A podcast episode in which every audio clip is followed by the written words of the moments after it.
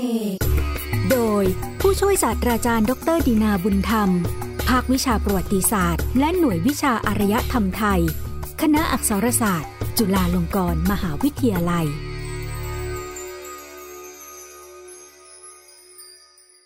ยนต์อุตสาคเน รายการมนสเสน่สะท้อนวิถีชีวิต สังคม ศาสนาและวัฒนธรรม แห่งเอเชียตะวันออกเฉียงใต้ ชุด ยนต์โลกมุสลิม ตอน เชคอามัด จุฬาราชมนตรีคนแรกของไทย ท่านผู้ฟังครับ จุฬาราชมนตรี ในปัจจุบัน คือตำแหน่งผู้นำกิจการศาสนาอิสลามในประเทศไทย และเป็นผู้ให้ข้อปรึกษาด้านศาสนาอิสลามแก่รัฐบาลไทย โดยเฉพาะแก่กระทรวงมหาดไทย และกระทรวงวัฒนธรรมตำแหน่งนี้มีประวัติย้อนหลังไปได้ถึงสมัยกรุงศรีอยุธยา ในทำเนียบศักดินา ในรัชกาลสมเด็จพระบรมไตรโลกนาถทำเนียบตำแหน่งขุนนางนั้น แสดงว่ากรมท่าขวาเป็นหน่วยงานที่มีภารกิจ หน้าที่ในการติดต่อค้าขายและสัมพันธ์กับบ้านเมืองของชาวมุสลิมกลุ่มต่างๆ กรมท่าขวามีพระจุฬาราชมนตรีเป็นหัวหน้า คู่กับหลวงโชดึกราชเศรษฐี ซึ่งเป็นหัวหน้าราชการในกรมท่าซ้าย อันเป็นกรมที่มีภารกิจในการติดต่อค้าขายและสัมพันธ์กับจีน รายการยนต์อุตสาคเนวันนี้ จะขอนำเสนอเรื่องราวของชาวมุสลิมคนสำคัญท่านหนึ่ง ในประวัติศาสตร์ ศาสนาอิสลาม และประชาคมมุสลิมในประเทศไทย ท่านผู้นี้มีนามว่าท่านเชคอามัดหรือบรรดาศักดิ์ในราชสำนักของสยามของท่าน คือเจ้าพระยาบวรราชนายก ซึ่งในประวัติศาสตร์ ถือว่าท่านเป็นชาวมุสลิม ผู้ได้ดำรงตำแหน่งจุฬาราชมนตรีเป็นท่านแรกในประวัติศาสตร์ไทย ข้อมูลสำหรับรายการในวันนี้ได้จากบทความเรื่อง จุฬาราชมนตรีคนแรกของไทย ของอาจารย์อาลีเสือสมิง ผู้ทรงคุณวุฒิประจำสำนักจุฬาราชมนตรีครับ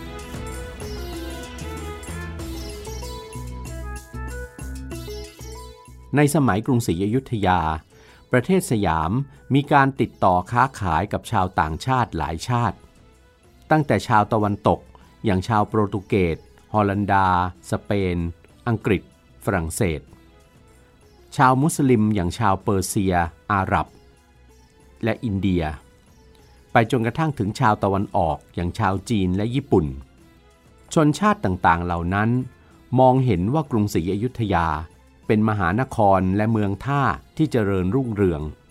มีทรัพยากรมากมายที่จะทำการค้าขายได้ บางชนชาติ เช่นฝรั่งเศส ก็มีนโยบายและความพยายาม จะโน้มน้าวให้พระมหากษัตริย์สยาม เข้ารีดนับถือคริสตศาสนา เพื่อที่จะสามารถเข้ามาสร้างอิทธิพล และผลประโยชน์ของตนต่อไปได้โดยง่าย แต่อย่างไรก็ตาม ในกรณีของชาวมุสลิมที่เดินทางเข้ามายังกรุงศรีอยุธยานั้น มีพี่น้องชาวเปอร์เซียที่เดินทางเข้ามารับราชการ ในรัชสมัยสมเด็จพระเจ้าทรงธรรม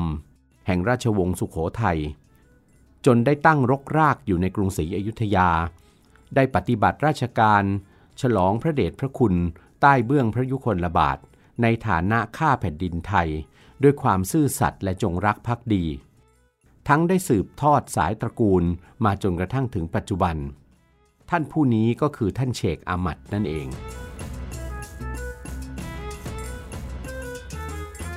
ในปีพุทธศักราช 2145 ปลายรัชสมัยสมเด็จพระนเรศวรมหาราช เรือสำเภาพ่อค้าวานิชของพ่อค้าสองพี่น้อง ชาวเมืองกุม จากดินแดนเปอร์เซียหรือประเทศอิหร่านในปัจจุบัน ได้เข้ามาค้าขายในกรุงศรีอยุธยา พ่อค้าผู้เป็นพี่ชื่อเชคอามัด ส่วนน้องชาย ชื่อมหมัดซาอิดได้พาบริวารเข้ามาพึ่งพระบรมโพธิสมภารแห่งพระมหากษัตริย์สยาม ได้รับพระราชทานที่ดินให้ตั้งบ้านเรือนอยู่ณตำบลท่ากายี และที่นั้นสองพี่น้องก็เปิดห้างค้าขายเครื่องหอม แพรพันธุ์ ทั้งดำเนินกิจการนำสินค้าไทย บรรทุกสำเภาไปค้าขายยังต่างแดนจนมีฐานะมั่งคั่ง ท่านเชกอมัดได้รับพระราชทานบรรดาศักดิ์สยาม สูงจนถึงที่เจ้าพระยาบวรราชนายก ในชีวิตครอบครัวท่านได้สมรสกับสุภาพสตรีคนไทย ชื่อเชย มีบุตรด้วยกันสองคน และธิดาหนึ่งคน บุตรคนแรกชื่อชื่น ได้ถวายตัวเข้ารับราชการในแผ่นดินสมเด็จพระเจ้าประสาททอง ต่อมาได้เป็นเจ้าพระยาอภัยราชา บุตรคนที่สองชื่อชม ป่วยเป็นไข้พิษถึงแก่กรรมตั้งแต่ยังหนุ่ม บุตรคนที่สามเป็นธิดาชื่อชี ได้ถวายตัวเป็นพระสนมในสมเด็จพระเจ้าประสาททอง แต่ไม่มีพระองค์เจ้า ท่านเชกอามัดตั้งรกรากอยู่อย่างถาวรในกรุงศรีอยุธยา จนตลอดชีวิตของท่าน ส่วนท่านมหามัดซาอิดน้องชายนั้น อยู่ในกรุงศรีอยุธยาได้ไม่นาน ก็ขอเดินทางกลับไปยังบ้านเกิดเมืองนอน และไม่ได้กลับมาอีก ในแผ่นดินสมเด็จพระเจ้าทรงธรรม ท่านเชกอามัดได้ช่วยราชการแผ่นดิน โดยร่วมกับเจ้าพระยาพระคลัง ปรับปรุงระบบราชการกรมท่าทำให้งานราชการเจริญก้าวหน้าเป็นอันมาก โดยเฉพาะ งานด้านค้าขายกับพวกพ่อค้านานาประเทศ ครั้งนั้นสมเด็จพระเจ้าทรงธรรม มีพระราชกระแสรับสั่ง แก่เจ้าพระยาพระคลัง เสนาบดีกรมท่าว่า แขกเช็คอมัดมหาเศรษฐีผู้นี้เขามีน้ำใจสวามิภักดิ์ต่อราชการของไทยมาก โดยสุจริตธรรมแท้ ๆ ทั้งเขาได้เป็นที่ปรึกษาหาหรือราชการกรมท่าของเจ้าพระยาพระคลัง และเสนาบดีอื่นด้วยมากแทบจะทุกราย ทั้งได้เป็นผู้ช่วยแนะนำให้เสนาบดีกระทำราชการต่างประเทศถูกต้อง ตามทำนองอย่างนานาประเทศมาก กระทำให้รั้วงานราชการในกรมท่าเป็นที่เรียบร้อยเจริญขึ้นมากกว่าแต่ก่อนหลายพันเท่า เราเห็นว่าแขกเช็คอมัดผู้นี้มีความชอบต่อราชการแผ่นดินไทยมากตักหนา จะหาผู้ใดเสมอเขาไม่ได้ในเวลานี้ เราเห็นสมควรที่จะอนุญาตให้โอกาสแก่แขกเช็คอมัดผู้นี้ ให้สามารถเข้ามาหาเราได้ถึงในท้องพระโรง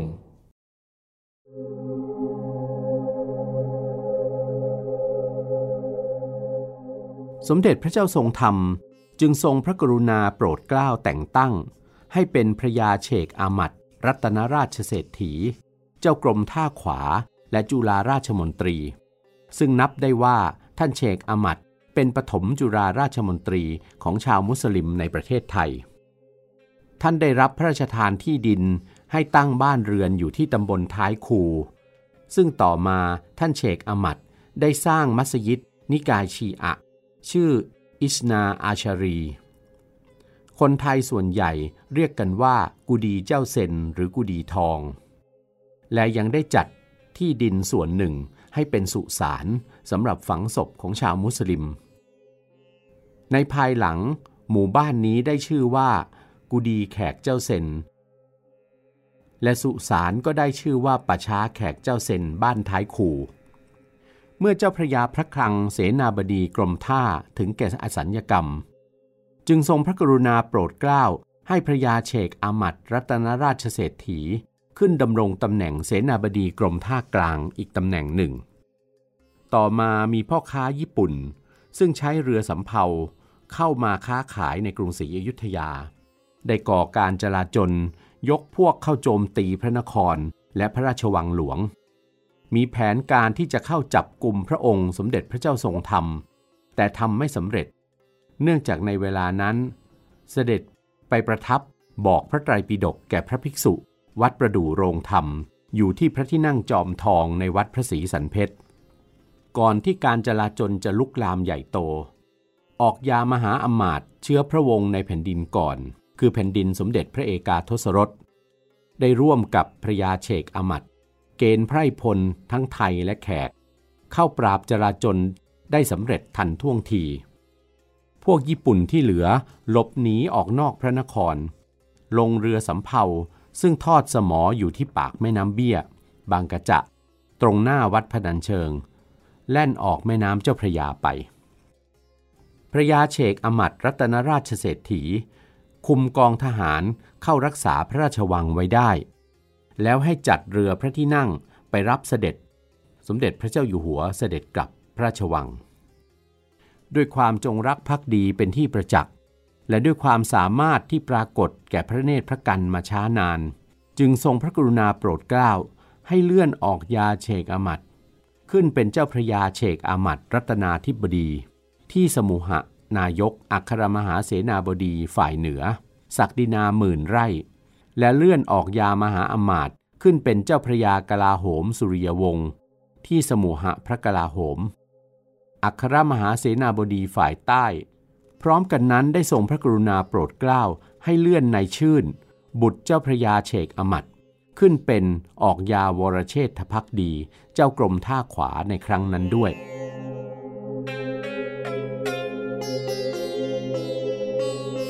เจ้าพระยาเฉกอามัดรัตนาธิบดี รับราชการสืบมาอีกสองราชการ จนกระทั่งเจ้าพระยากลาโหมสุริยวงศ์ซึ่งได้เป็นอัครมหาเสนาบดีร่วมกันมาตั้งแต่แผ่นดินสมเด็จพระเจ้าทรงธรรม ได้ปราบดาพิเศษขึ้นเป็นสมเด็จพระเจ้าอยู่หัวปราสาททอง เมื่อปีพุทธศักราช 2173 จึงนับได้ว่าท่านเชกอมัด ได้พำนักอยู่ในดินแดนสยามมายาวนานถึง6แผ่นดิน เจ้าพระยาเชกอามัดรัตนาธิบดีดำรงตำแหน่งสมุหานายกมาจนกระทั่งอายุท่านได้ถึง 87 ปี พระเจ้าประสาททองทรงพระราชดำริเห็นว่าท่านชราภาพลงมากแล้ว จึงโปรดเกล้าให้พ้นตำแหน่งสมุหานายก และเลื่อนบรรดาศักดิ์ท่านขึ้นเป็นเจ้าพระยาบวรราชนายก จางวางกรมมหาดไทย มีหน้าที่เป็นที่ปรึกษาราชการการปกครองแผ่นดินให้สมุหานายก และให้เลื่อนพระยาบวรรเชษพักดีชื่น ผู้เป็นบุตรของเจ้าพระยาบวรราชนายก ขึ้นเป็นสมุหานายกอัครมหาเสนาบดีฝ่ายเหนือแทน เจ้าพระยาบวรราชนายกครองตำแหน่งได้ราวหนึ่งปี ก็ป่วยหนัก สมเด็จพระเจ้าประสาททองทรงทราบ ก็เสด็จพระราชดำเนินมาเยี่ยมถึงเรือน เจ้าพระยาบวรราชนายกจึงกราบบังคมทูลขอฝากทิดาของท่าน คือท่านชี ให้เข้ารับราชการสนองพระเดชพระคุณในพระราชวังในตำแหน่งพระสนม สมเด็จพระเจ้าประสาททองได้ทรงรับเอาท่านชีไปเป็นพระสนมตามที่เจ้าพระยาบวรราชนายกทูลขอ เจ้าพระยาบวรราชนายกเฉกอามัด ถึงกับสัญญกรรมในปีถัดไป คือปีพุทธศักราช 2474 อายุได้ 88 ปี ศพของท่านได้นำไปฝังไว้ที่ป่าช้าแขกเจ้าเซนบ้านท้ายคู จังหวัดพระนครศรีอยุธยา และปัจจุบัน มหาวิทยาลัยราชพัฒพระนครศรีอยุธยา ซึ่งตั้งอยู่ในบริเวณสถานที่ที่เคยเป็นจวนเดิมของท่านเจ้าพระยาบวรราชนายก ได้สร้างอนุสรสถาน พื่อรำลึกถึงเจ้าพระยาบวรราชนายกเชกอมัดไว้ในบริเวณมหาวิทยาลัยด้วย เจ้าพระยาบวรราชนายกเชกอมัดเป็นต้นตระกูลขุนนางไทยที่เก่าแก่สืบมาแต่ครั้งกรุงศรีอยุธยาเป็นราชธานีหลายสกุล บุตรหลานของท่านได้รับราชการฉลองพระเดชพระคุณพระมหากษัตริย์ไทย และรับใช้ประเทศชาติ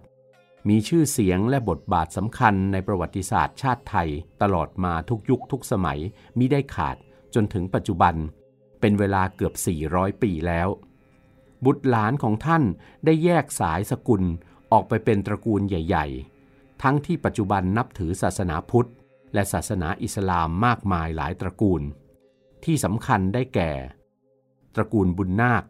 บุรานนท์จาติกรัตสุภมิตร สีเพนวสุธาน วิชยาภัย พานุวงศ์อาหมัดจุลา อากายี จุลารัตช่วงรัศมี ชิตานุวัตรและสกุลสุวกูลเป็นต้น เจ้าพระยาบวรราชนายกเฉกอามัดเป็นบุคคลที่มีความเก่งกล้าสามารถมาก มีความอุตสาหะอดทน สร้างตนเองจากการเป็นพ่อค้าที่เข้ามาค้าขายในกรุงศรีอยุธยา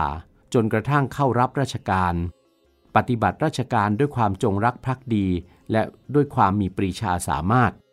จนได้เลื่อนบรรดาศักดิ์เป็นถึงเจ้าพระยาที่สมุหานายก อัครมหาเสนาบดีฝ่ายเหนือ ซึ่งเป็นตำแหน่งยศและบรรดาศักดิ์สูงสุดของข้าราชการพลเรือน คู่กันกับเจ้าพระยาที่สมุหพระกลาโหม ความสามารถในด้านการค้า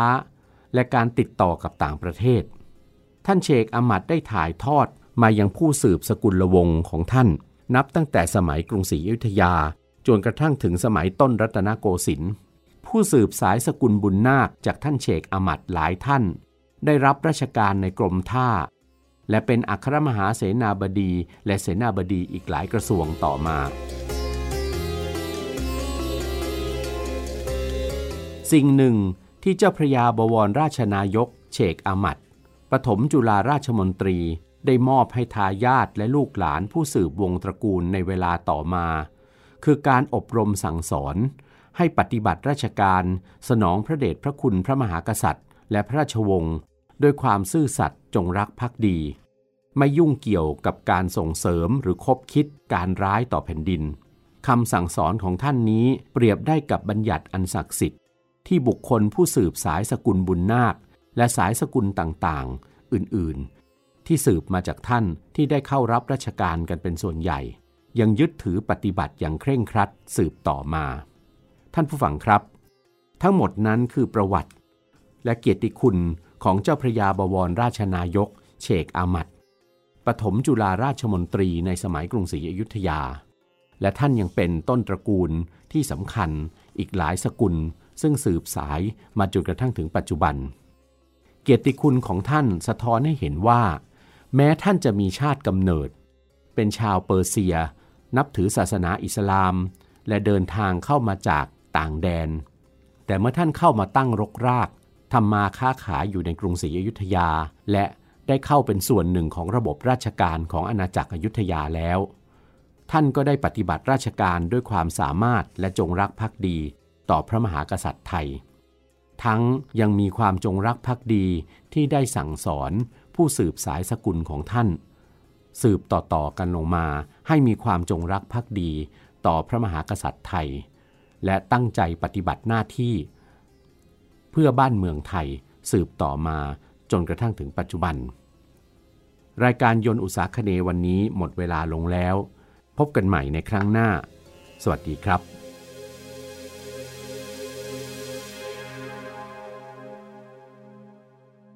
นต์วิถีดูชีวิต เรื่องประวัติ ศาสตร์ และศิลป์ในเอเชียตะวันออกเฉียงใต้ ฟังในรายการยนต์อุตสาคเน